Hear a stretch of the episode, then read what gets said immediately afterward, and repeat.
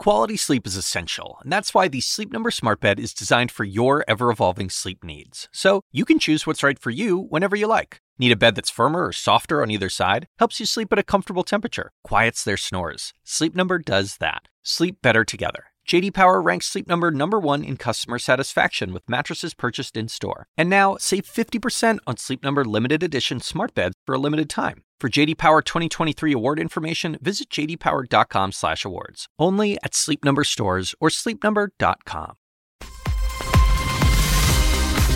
Live from New York, I'm Julia Chatterley. This is First Move, and here's your need to know. American aid. The OECD says Biden's bill will improve the global economic recovery.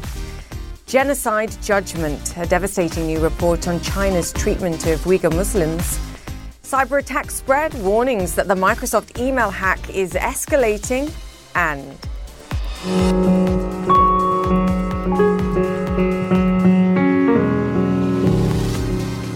Picture worth a thousand words. We speak to the CEO behind this new technology. It's Tuesday. Let's make a move.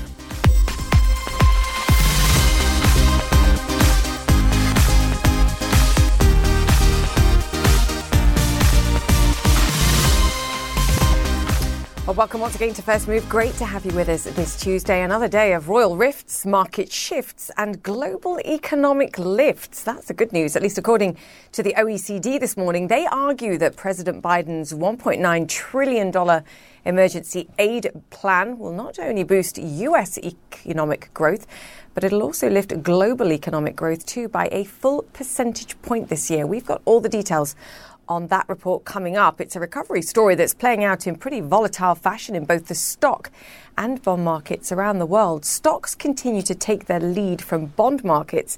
If we talk about here in the United States, when rates hold steady, stocks rise, and well, that's what we're seeing pre market once again today. As you can see, the US 10 year yield back to around that 1.5 percentage point mark. But there's a bigger story here on Wall Street for the year. The blue chip Dow now up 4% year to date, while the NASDAQ is down some 2%. Energy stocks and financials are outperforming, while pandemic winners like Apple, Amazon, and chipmaker Nvidia are all deep in correction territory, as you can see in front of you there.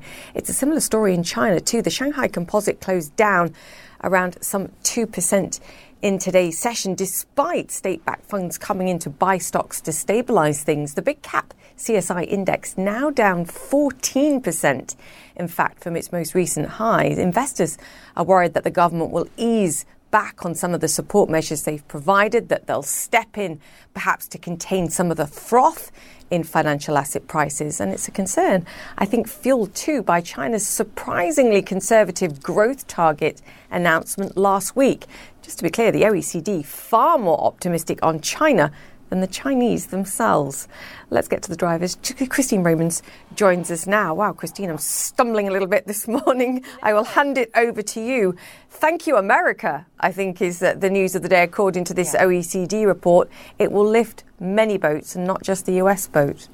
And certainly $1.9 trillion is so much money. It's more than double the Obama era uh, rescue, not counting all the stimulus already in the pipeline, or rescue really in the pipeline from last year that Congress uh, and the Fed were pumping out to try to save the American economy and hence the global economy uh, from ruin because of the of the coronavirus here. In terms of the market, with apologies to Bruce Springsteen, I mean the bond market is boss, right? Every day when we see bond yields moving, we see the stock market uh, take its tone in this rotation when yields rise out of those big tech high flyers of last year and into the blue chips. It struck me that yesterday you had the Dow intraday hit a record high. On the same day, you had the Nasdaq actually touch and close in official correction territory. To me, that really crystallizes this rotation out of last year's winners and into the areas of the economy that are expected to benefit from these bullish uh, forecasts. With those bullish forecasts of the economy, of course, in the U.S. in particular, come risks.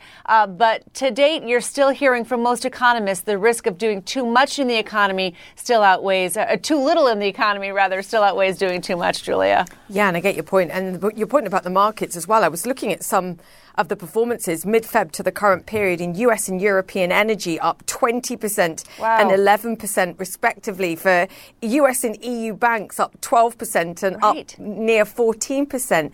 There is a real recovery rotation sure. taking place in this markets, which is great to see, quite frankly, if it can be sustained. And if this is the cost of it, it's a whopping great cost. But to your point, and I think we agree, doing too little here is still the bigger risk. Yeah, and when I look within, you know, the, the, the, contours of this $1.9 trillion package, and to be fair, it goes back to the House today, still has to be sort of tweaked and signed by the House of Representatives. Then it goes to the president's desk for a signature. And then, assuming it is signed, which we all think it will be, there are all kinds of mechanics to work out about how to change the child checks child tax credit so that people get money every month. Uh, how do you make sure the first $10,200 in unemployment benefits are actually tax free? There's a lot of uh, guts that have to be worked out, but I see a big, sprawling, historic, progressive agenda for the year that is going to be uh, that's going to be embarked on here. Everything from food aid to housing aid to a rescue of public pensions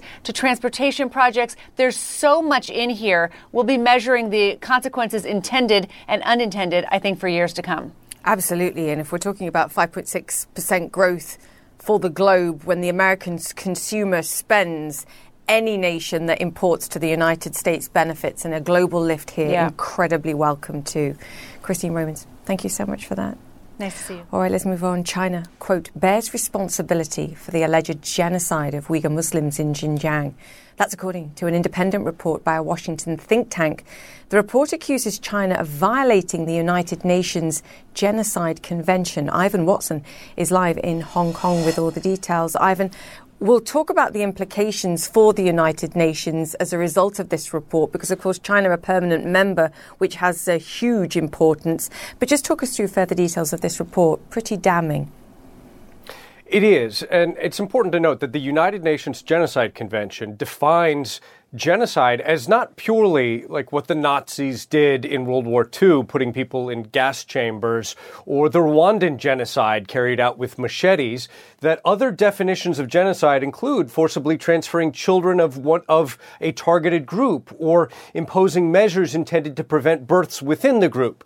What this report by the Washington D.C. based think tank New Lines Institute for Strategy and Policy concludes is that uh, based on the evidence out there, a lot of it including statements and reports issued by the Chinese government itself, its panel of experts and lawyers and academics have come to the conclusion that China has matched the Chinese government with its policies in Xinjiang have matched the five definitions of genocide laid out by the UN Convention. It specifically makes these allegations that these Chinese state policies uh, contribute to that accusation. The government mandated homestays, which is a much trumpeted Chinese government policy where more than a million Communist Party members are put into the homes without any choice of the matter, into the homes of ethnic ethnic Uyghurs and other minorities in Xinjiang. Mass internment. The U.S. State Department alleging up to 2 million members of the minorities in Xinjiang rounded up and put into internment camps mass birth prevention policy, forcible transfer of Uyghur children to state run facilities, eradication of Uyghur identity, selective targeting of intellectuals and community leaders. Now, we've been hearing about these accusations from uh, people from inside Xinjiang who've escaped, from relatives on the outside. The Chinese government has routinely denied and rejected any allegation whatsoever of human rights abuses in Xinjiang. And they've also angrily denounced any suggestion that genocide has been committed there. Listen to the foreign minister of China a few days ago. The claim that there is genocide in Xinjiang could not be more preposterous. It is just a rumor, fabricated with ulterior motives and a thorough lie. Over the past four decades and more, the Uyghur population in Xinjiang has more than doubled from 5.5 million to over 12 million. Yes, the Uyghur and Xinjiang population grew over the last 40 plus years, as did the rest of China. But look at these statistics from the last decade published by the Chinese government, and you will see a startling decrease in the years 2017 to 2019 of the birth rate in Xinjiang, dropping by almost a half over the course of two years. And in our reporting on this, the Xinjiang government told us that this was partially a result of enhanced family planning policies, such as uh, the offer of uh, sterilization procedures and contraceptives implanted into people. The witnesses and the victims that we've interviewed have said that the sterilizations were forced on them, and these types of allegations have contributed to this report. Julia. Yeah, Ivan. Great to have you with us. Thank you so much for that update there. All right, let's move on. Meanwhile, the Biden administration is warning that the China linked Microsoft hack is an active threat, quote, and is setting up a task force to tackle it. Microsoft revealed last week that Hafnium, a hacking group thought to be state backed, had accessed its email service. Alex Marquardt joins us now. Alex, the problem is by raising the flag and saying, look, we have vulnerabilities here, it sent out a signal to other hackers, both domestic and international, to say, hey, we've got vulnerabilities. Why don't you have a go? And that, it seems, is what's happened. That's right, Julia. Uh, Microsoft has said that others are latching on to this attack that has been carried out by, uh, as you mentioned, a group that the that the company has called Hafnium, who are believed to be uh, Chinese government-backed hackers. Now, the warnings from the U.S. from the Biden administration are growing more and more urgent. And when you talk to cybersecurity experts, they say that the extent of this vulnerability cannot be overstated. Uh, we did hear from the main U.S. cyber agency last night. Uh, that agency is known as CISA, and they tweeted a, a rather uh, urgent warning. I want to read it. They wrote CISA urges all organizations across all sectors to follow guidance to address the widespread domestic and international exploitation of Microsoft Exchange Server product vulnerabilities. Now, the former head uh, of this agency, CISA, uh, he added on to this, saying uh, that this is a crazy, huge hack, in his words, and that the sheer scale and speed of this one is terrifying. Uh, now, as you mentioned, uh, Julia, other groups are believed to be uh, latching on and jumping on to these vulnerabilities.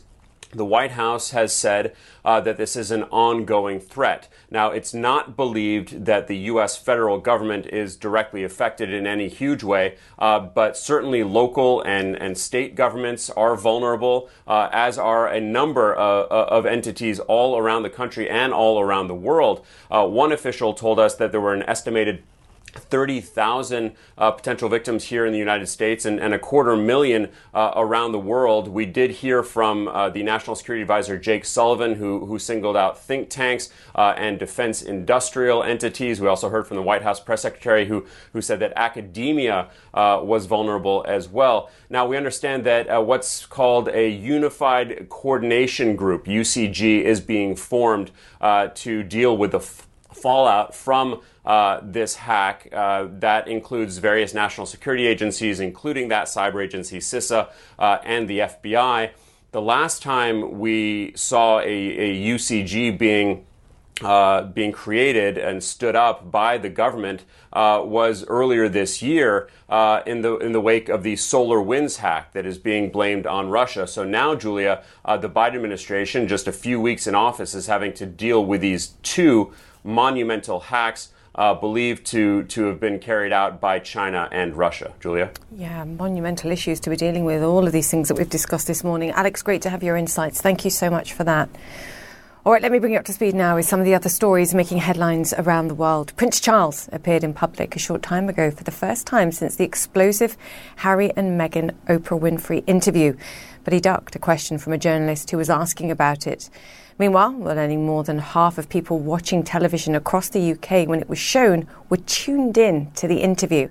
Max Foster joins us now from Windsor, England. Max, great to have you with us. Clearly, huge, huge interest in the United Kingdom as well as uh, across the pond here in the United States as well.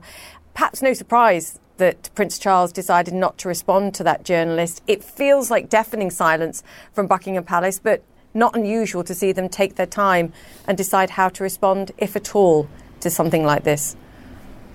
No, yeah, I mean, I, I, think in a way, actually, this visit today was a response from the palace. You know, I've been speaking to people Uh, I think the impression I'm getting really from Buckingham Palace is they don't want to be rushed into a formal response. But what you've got here is Prince Charles not clearing his diary, carrying on with the engagements that are in place there already. So he's there at a vaccination centre, and uh, naturally, one of the reporters threw a question at him about whether or not he'd seen the interview, and he didn't respond to it. I think what they're doing here is keeping calm and carry on Julia. I mean, you know the, the term. They're you know, this is a thousand year old castle. Their story is a lot longer than this one moment in Oprah's uh, interview history. I think that's probably the view, and they will respond. I think they do, think, of course, see the allegations here sitting in the interview as very serious, but they don't really rushed into it. They want to do it in their own time, and I think this visit today was really uh, part of that narrative, actually just looking at Prince Charles there, and actually, I think he looks very tired. Um, incredibly stressful time for the for the royal family as well. Of course, with Prince Philip still in in hospital.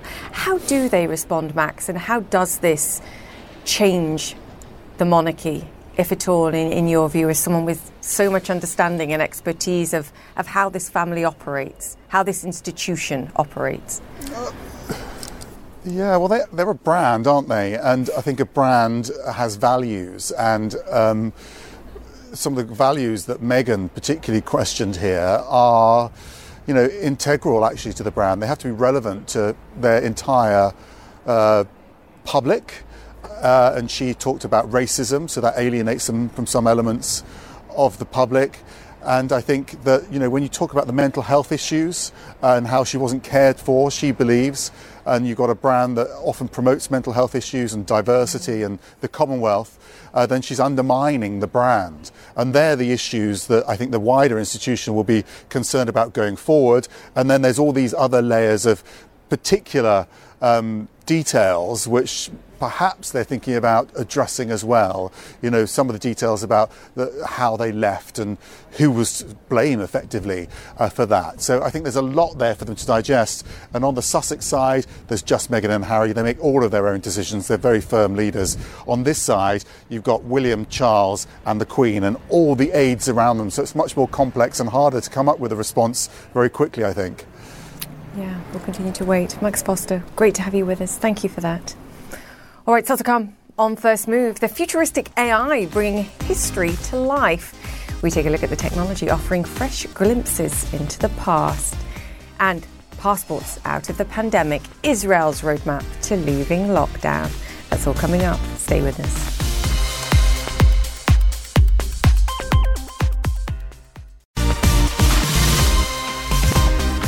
Welcome back to First Move, live from New York, where US stocks are set to rally in early trade. Tech looks set for a rebound after falling into 10% correction territory yesterday. The Dow set to hit fresh records. Tesla, one of the big gainers, up 7% pre market on news that its China sales rose a strong 18% last month. Stocks are also higher after bond yields pulled back from one year highs. As you can see, the hedge fund manager David Tepper saying yesterday that yields are set to stabilize in his view, but challenges remain. The US is set to auction off some $120 billion worth of new debt this week. The fear is that investors will bulk just like they did when an auction went bad last month, sending rates soaring. So that's one to watch today. In the meantime, the global vaccine rollout continues to pick up pace. It's good news. Israel remains the frontrunner. Nearly 58% of people have had at least one dose. Next, the UAE with a rate of 35%. The UK, Chile, and Bahrain follow. The United States, meanwhile, in sixth place. Almost 18% of Americans have had at least one dose. But my next guest says that may not be enough to protect against a dangerous new wave of infections.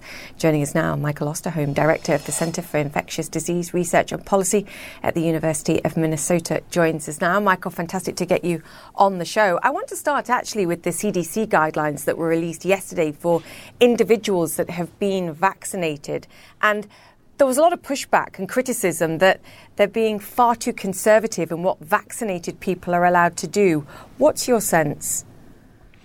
Well, I first of all want to emphasize the fact that remember these guidelines are for people who have been vaccinated. We don't want people who have not been vaccinated to interpret that we're suggesting they can change mm. uh, their m- means of protection. In terms of the uh, recommendations that CDC has made, first of all, they were very clear that these are interim, meaning that they expect to update these with some regularity as they get more information. Number two is I always uh, find it interesting when you have those from a more conservative approach believing that, in fact, that they should have opened up much, much more than they did and those from a more uh, progressive side saying, oh, you've loosened up way too much. Uh, we're going to put people at risk of more disease. I kind of feel like the Goldilocks uh, recommendations are working, uh, that they're just about right. So clearly, we all want who among us who have been vaccinated to uh, find that uh, we don't have to wear our masks necessarily in as many places, that we can do uh, other things, and I think those will be coming in the days ahead. But I think right now the CDC struck a, a really good middle position. I mean, there's an international theme here too, because around the world, many people are being vaccinated with the Pfizer vaccine, with the Moderna vaccine too. So it's just interesting, I think, for everybody to hear what they're saying, what they're still advising though. And there are many people that haven't seen their families, grandparents, parents for what more than a year. They're saying that they recommend against both domestic and international travel, even if you've been vaccinated. There will be people going, hang on a second, I've booked a holiday, I've booked a trip, I'm going to see my parents. Michael, is it reasonable to expect people still not to travel even when they've been vaccinated, particularly if they're going to visit people who've also been vaccinated? I think this is a very legitimate point. And let me just remind everyone, however, though in most places, very few people have been vaccinated yet. There are some selected countries that you noted, and I think those are important. But when you go into an area where you might see a substantial transmission of the virus, for example, right here in the United States right now, we are seeing a, a surge begin with this B117 uh, variant, the one that came from the UK originally. And this one is, I can tell you, in our own state of Minnesota, spreading rapidly from uh, county to county here, and we're beginning to see that in the country. And so, when we have people who have been recently vaccinated, we do believe that that should protect against those variants. And I think you're going to see over time, as more and more people get vaccinated, that in fact these recommendations will relax even more saying that we now have enough people vaccinated that the likelihood of encountering the infection is much lower. So I, I, understand the issue. I'm a grandfather. I want to spend time with my five grandchildren, which I have just missed largely the last year of doing. And so I get that. And in this case, I can now, uh, you know, consider that. But I think travel is one of the next areas you're going to see CDC address, and I think that we will see more travel, rec- or at least allowed uh, when you're vaccinated.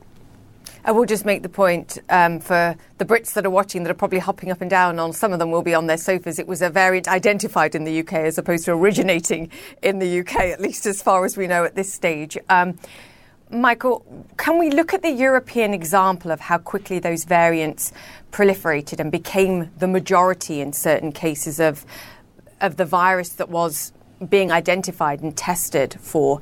Can we look at what we saw in Europe and look at the United States now as we see those variants take hold in parts of the country and say there's a risk actually that what we've seen in Europe is coming to the United States? Because I know you gave a stern warning in recent days right. about the risks. Well, the B117 variant that we're talking about here, when it did spread in the UK, in, in any other number of uh, European countries, when it hit about 35 to 50 percent of all the viruses uh, found, there was a sudden surge in cases. And that surge, which has been addressed in part by vaccine, but most specifically by lockdowns. Most people in uh, the Americas have no idea what the European and the people in the Mid- Middle East have gone through over the course of the past two months uh, in terms of major lockdowns. Just uh, this week, uh, England has opened up its schools again after having been closed since Christmas time. So that we have that very same problem ahead of us. I wish more people were vaccinated in the United States. Uh, we're, making progress, but in the meantime, as B117 grows rapidly in terms of its presence here, we're going to see this surge of cases. We have seen a number of states where uh, in early January, the B117 uh, variant made up only 1 to 2 percent of all the variants uh, found, and today it's in upwards of 40 to 50 percent. That's a bad sign. We are going to be going through, unfortunately, uh, in many ways, what the Europeans and Middle Eastern countries have had to experience. Have enough people in terms of the elderly population, those most vulnerable, nursing homes, been vaccinated in order to prevent the spike in hospitalizations and and deaths potentially? Have enough people been vaccinated in the United States? Because I guess that's the hope. Even if we see cases rise, there's enough protection out there to prevent the ramp up in, in loss of life and hospitalizations following. Yes, and that's a very important point. Uh, you know, we have vaccinated the 1.4 million residents of long-term care facilities in this country, which is a very important uh, uh, group to vaccinate in terms of the likelihood of experiencing severe illness uh, or, or death. Uh, at the same time, we still have upwards of almost 50% of those 65 years of age and older in this country who have not yet had a dro- dose of vaccine. And so that is a group that still remains at very high risk for serious illness. One of the things also that the B117 variant has shown us is not only is it more transmissible, 40 to 50 percent more, but it's also causing more severe disease. So even in younger individuals who may not have been that ill in the past, needing hospitalization or having serious illness and even at the risk of dying, we expect, as was seen in Europe, to see a higher proportion of younger individuals who have not been vaccinated yet that will be experiencing this more severe illness. Yeah, no time to relax. I think that's the message. Michael, great to get your insights. Michael Osterholm, Director of the Center for Infectious Disease Research and Policy at the University of Minnesota. Thank you, sir. All right, the market opens next. Stay with us.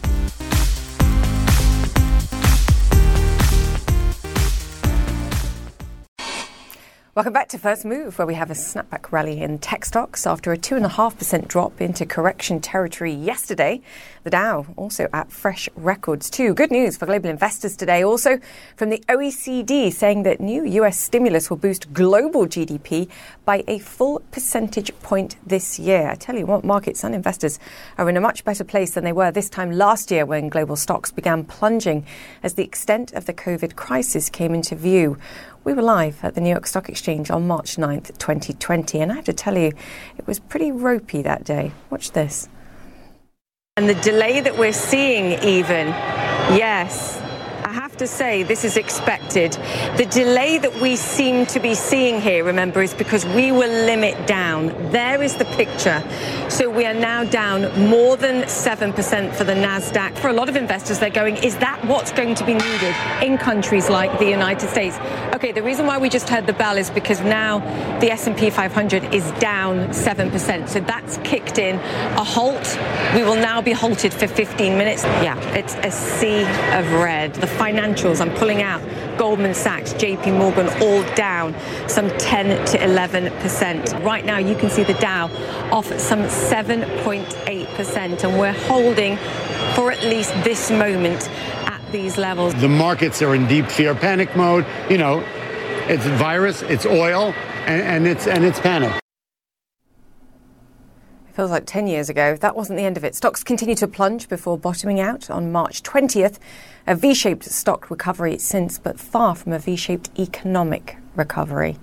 Joining us now is Savita Subramanian. She's the head of US Equity and Quantitative Strategy and head of ESG research at Bank of America. Savita, fantastic to have you on the show. I, I said it felt great like to be here. Years ago. Wow.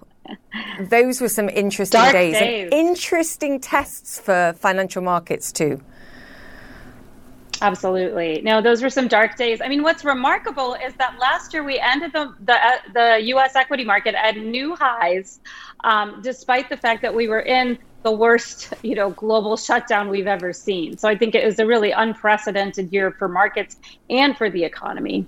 Unprecedented levels of stimulus to follow as well, which um, is clearly made the difference for financial markets if uh, we separate out what's going on for the underlying economy here. Savita, you caught my attention around eight days ago because you put out an article, a report, saying that you were collating the average recommendations for equities and from sell side analysts, and it was so incredibly bullish, it had a reverse effect in terms of a counter indicator perhaps for how stocks may perform. Just talk us through that report and what you were seeing.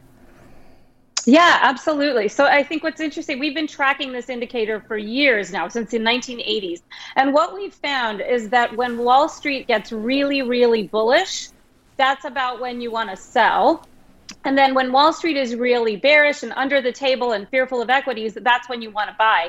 And I think the idea here is it's a contrarian indicator, as you point out. And it's really because when everybody is talking about what's going to go right for stocks, chances are all that great information is priced into the market and the market might be more likely to disappoint. And then vice versa, when, when folks are talking about how stocks are, we're in a bear market, stocks are going to go down forever that's about when you want to just sort of hold your breath and buy. Um, but right now, what's interesting is there are no bears out there. There are no bears on Wall Street. In fact, the average allocation for stocks is about 60%. This is the highest we've seen in many, many years. And this is the closest to a sell signal that we've seen in this indicator since 2007, which, as you remember, was the beginnings of another kind of a, a, tough time for equities back in the, the financial crisis. So I think what this indicator is telling us is that sentiment is bullish. Positioning is already in US stocks, especially large cap tech, growth stocks, and it's probably a better time to lighten your exposure rather than extend that exposure from here. And that's what you're telling investors because you were the ones that said a few weeks ago that the biggest reason to be bullish, uh, the reason to be bearish is that there's no reason to be bearish. exactly. That's exactly right. Everyone is bullish. It's time to be bearish. And I think, you know, the, the economy and the stock market are two very different things. Right. We are bullish on the economy. We think that, you know, to your point, stimulus is going to drive another four percentage points of GDP. We've got a great recovery in the economy, great recovery in corporate earnings. But the market kind of anticipated all of that already. And I think that the worrisome problem from here is that maybe the news flow is going to get more negative as the year progresses because you know we've we've kind of heard all the good stuff already. What about the connection or the correlation, as we call it, between what we're seeing in the bond markets and what we're seeing in the equity markets? Because we, I'm at the stage now where I look at where the bond market is, and I can probably judge what the pre-market performance is of stocks. If if interest rates exactly. are higher, stocks will probably be lower, and vice versa. How closely correlated yep. are those two things? And and again, what are you telling investors about that? Yeah, I mean, it's a complicated uh, uh, issue. So, you know, rising rates alone aren't necessarily bad for stocks because what right. they signify is, you know, kind of growth and, and, and an economic pickup. And, and all of that is generally good for cyclicals and for certain parts of the market like energy and financials. Um, and we've seen those areas do really well over the last few months. But I think that what rising rates also do is it provides income investors with an alternative to stocks. So, you know, one of our arguments for the last 10 years is, is that the stock market looks great because it actually has that scarce resource of income. It's got dividend yields. And, you know, in many areas of the world, interest rates are below zero. So yield is really the desirable commodity. But now that you're starting to see yields rise in more traditional sources of income, I think the worry is that income oriented investors, and there are a lot of income oriented investors that have been forced into US stocks, those investors might go back to their more traditional asset classes. And this is what we've seen over time um, is that there are thresholds of interest rates at which income investors go back to bonds, and we're pretty close to those levels right now. Lots to watch. Great to get your insights. Savita, fantastic to Lots to watch. Thank you. The Thank head you. of US equity and quantitative strategy at Bank of America. All right, coming up after the break, an AI innovation transforming old photographs into something very different. Take a look at this. You're seeing my grandmother's face move. It was based on a still photograph hanging on the wall of my parents' house. It's quite emotional seeing it. She, um, she reminds me of my sisters and my father, who I miss badly. Artificial intelligence generating new insights and nostalgia. The MyHeritage CEO, up next to talk us through.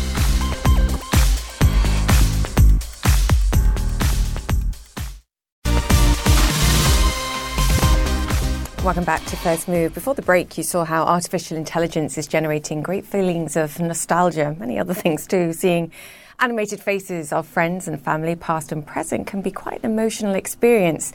Well, the same can be said for historical figures brought back to life too. Just watch this. Música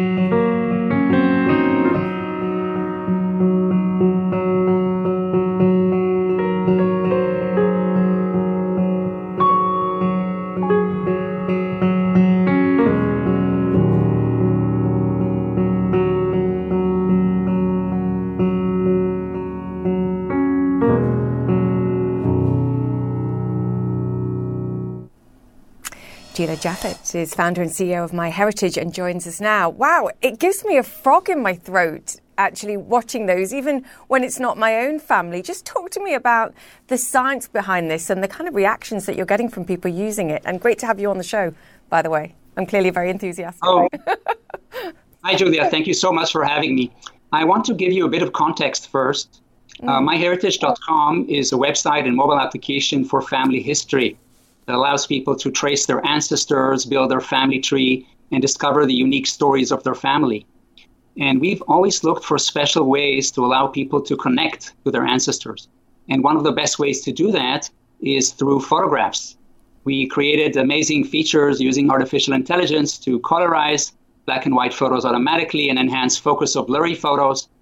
And now, by partnering with an Israeli startup called the D-ID, we took deepfake technology that they created and used it to build this new service on MyHeritage called the Deep Nostalgia. It lets you upload any photo and animate the faces in it, basically converting the photo into a video and bringing the people in the photo back to life.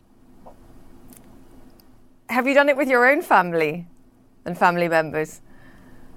Yes, I've started with myself, but it's been very emotional for me to do this with my late father and have a chance to see him smiling again back at me. And we've received uh, thousands of emotional responses from people all over the world who have done the same, who have uploaded a photo of something, someone very meaningful to them, and had um, a wonderful experience uh, reconnecting with that person. And just to be clear, because you mentioned the term deep fake, um, you decided that these are hard coded animations, so you can't add speech to them because you, you didn't want to risk this technology being used perhaps to create fake videos. That's correct. The way the technology works is very interesting. It is using artificial intelligence to recognize the facial features from a photograph.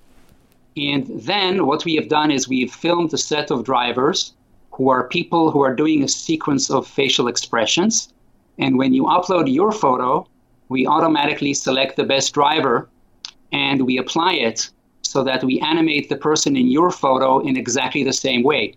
And exactly as you said, this is preventing any abuse because the drivers are silent, there's intentionally no speech, and the movements are hard coded.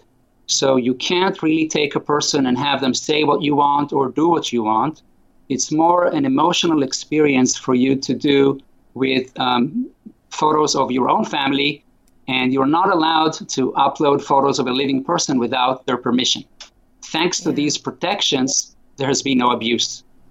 It's funny, we were just showing videos of people's response to seeing family members, and you see a mixture of sort of shock, joy, emotion, people crying. It is. It's an incredibly emotional experience. It's also a way, and you sort of raise this with what you do at My my heritage. It's a way of bringing people to the platform. Perhaps they go on to research their family history, or they order a DNA test, for example, as well. I read that you have 13 billion historical records in terms of data. Yes, that- this is astonishing. Just talk to me about protecting that data. You were going to carry on there, but just in light of the, all the conversations we're having about data privacy, about cybersecurity, that's a lot of information to protect.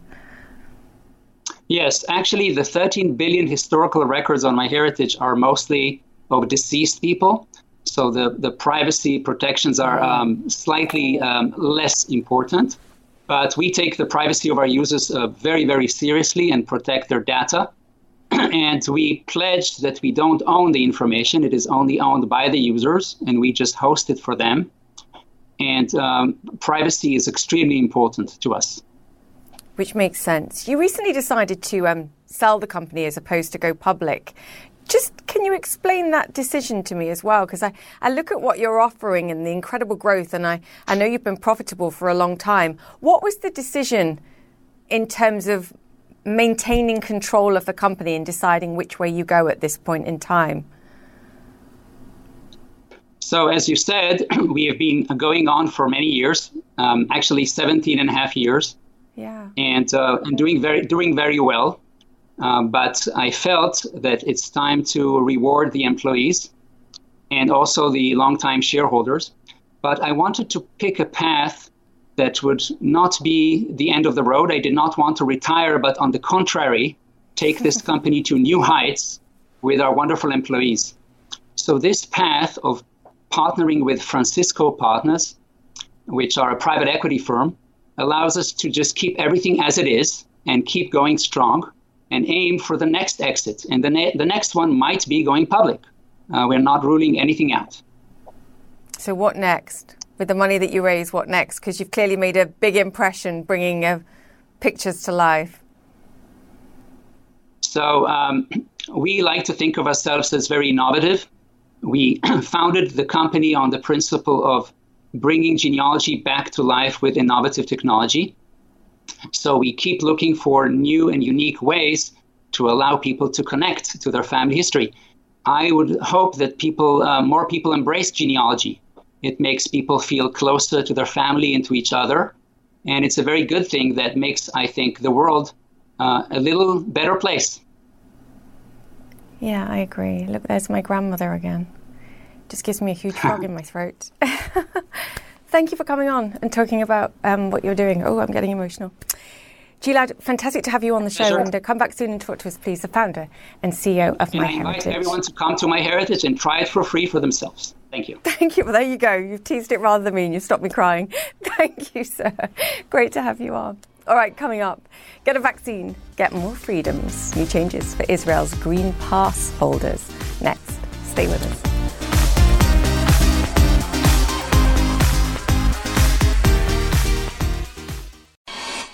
Israel easing more COVID restrictions with its vaccination program moving at lightning speed. The country now issues so called green passes, giving vaccinated citizens more freedoms. Sam Kiley joins us live from Jerusalem, really trailblazing on uh, the vaccination program, Sam, and now on passports too. Yeah, uh, Julia, it's been uh, an exciting few days since Sunday, really, when the Israelis and, of course, the Palestinians, uh, whom the Israelis are responsible for, according to UN experts, and the Palestinian Authority have been excluded from this, apart from 100,000 odd workers uh, who are being inoculated. But aside from that, inside Israel itself, Israeli citizens now pass the 5 million mark, the number of people who've had one uh, shot, and 40% of the population that they had two. And that 40% can use their new green passes uh, from Sunday onwards to get into bars, restaurants, even make hotel bookings. And this is what it looked like when it was starting to roll out on Sunday. An hour before reopening, Israeli celebrity chef Asaf Granit is on site for the renaissance of the kitchen at the center of his restaurant empire. It's like a rebirth, yeah, exactly. It's like opening all over again. Let's see, it's gonna, I think lunch will be slowly picking up and then dinner we're already booked, so it's gonna be a long and happy day. It's not surprising, really, that there's a party atmosphere here in Machne Yehuda. It's perhaps the most famous restaurant in the city, famous for its high energy music, high energy food, high energy chef. But also, it's going to be working at 75% capacity. Patrons have to be uh, six feet, two meters apart. That's going to be policed, invigilated by an extra member of staff. And this is all going to be a result of the introduction of the Israeli green passports, the vaccination certificates that mean that slowly, at least, this economy can start to recover.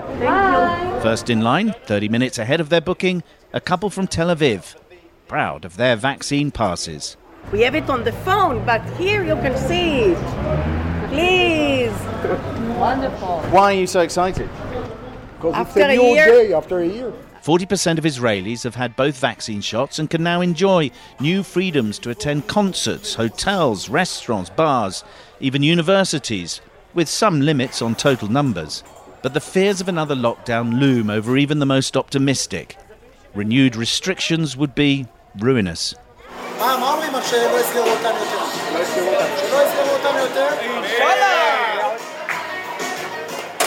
About 5 million Israelis have had a first dose of the vaccine, a world leading level of take up, even though ultra Orthodox Jews and Israeli Arabs are lagging behind. It's an achievement that Prime Minister Benjamin Netanyahu's Likud party will trumpet in the couple of weeks remaining before elections here. How does it feel to be opening? Uh, a little scary and very exciting. Why is it scary? Um, first of all, opening up, just seeing customers again. It's been a year He's screening customers for vaccine certificates. And what if people don't have it? Then they can sit outside. Not a bad option. After all, spring is in the air. Now, Julia, uh, this has been very good news indeed for Israel. They are hoping that by the end of next month they'll have reached something approaching herd immunity. They're not inoculating children under 16 years of age, but they are beginning to inch forward to opening up their airspace and trying to get the economy going again. And I'm very grateful I've got my green passport now too. Let's hope I can use it somewhere else in the world. Julia? Yeah, I was going to say it's like a parallel universe, quite frankly, and I understand that sort of combination of excitement and fear too. But nice to see your your passport there, and fingers crossed you do get to use it as well, Sam. And we'll see you soon. Thank you so much for that report there. All right, that's it for the show. If you've missed any of our interviews today, they'll be on my Twitter and Instagram pages as always. Search for at CNN. And that's it from me. Stay safe. Connect the World with Becky Anderson is next, and we'll see you tomorrow.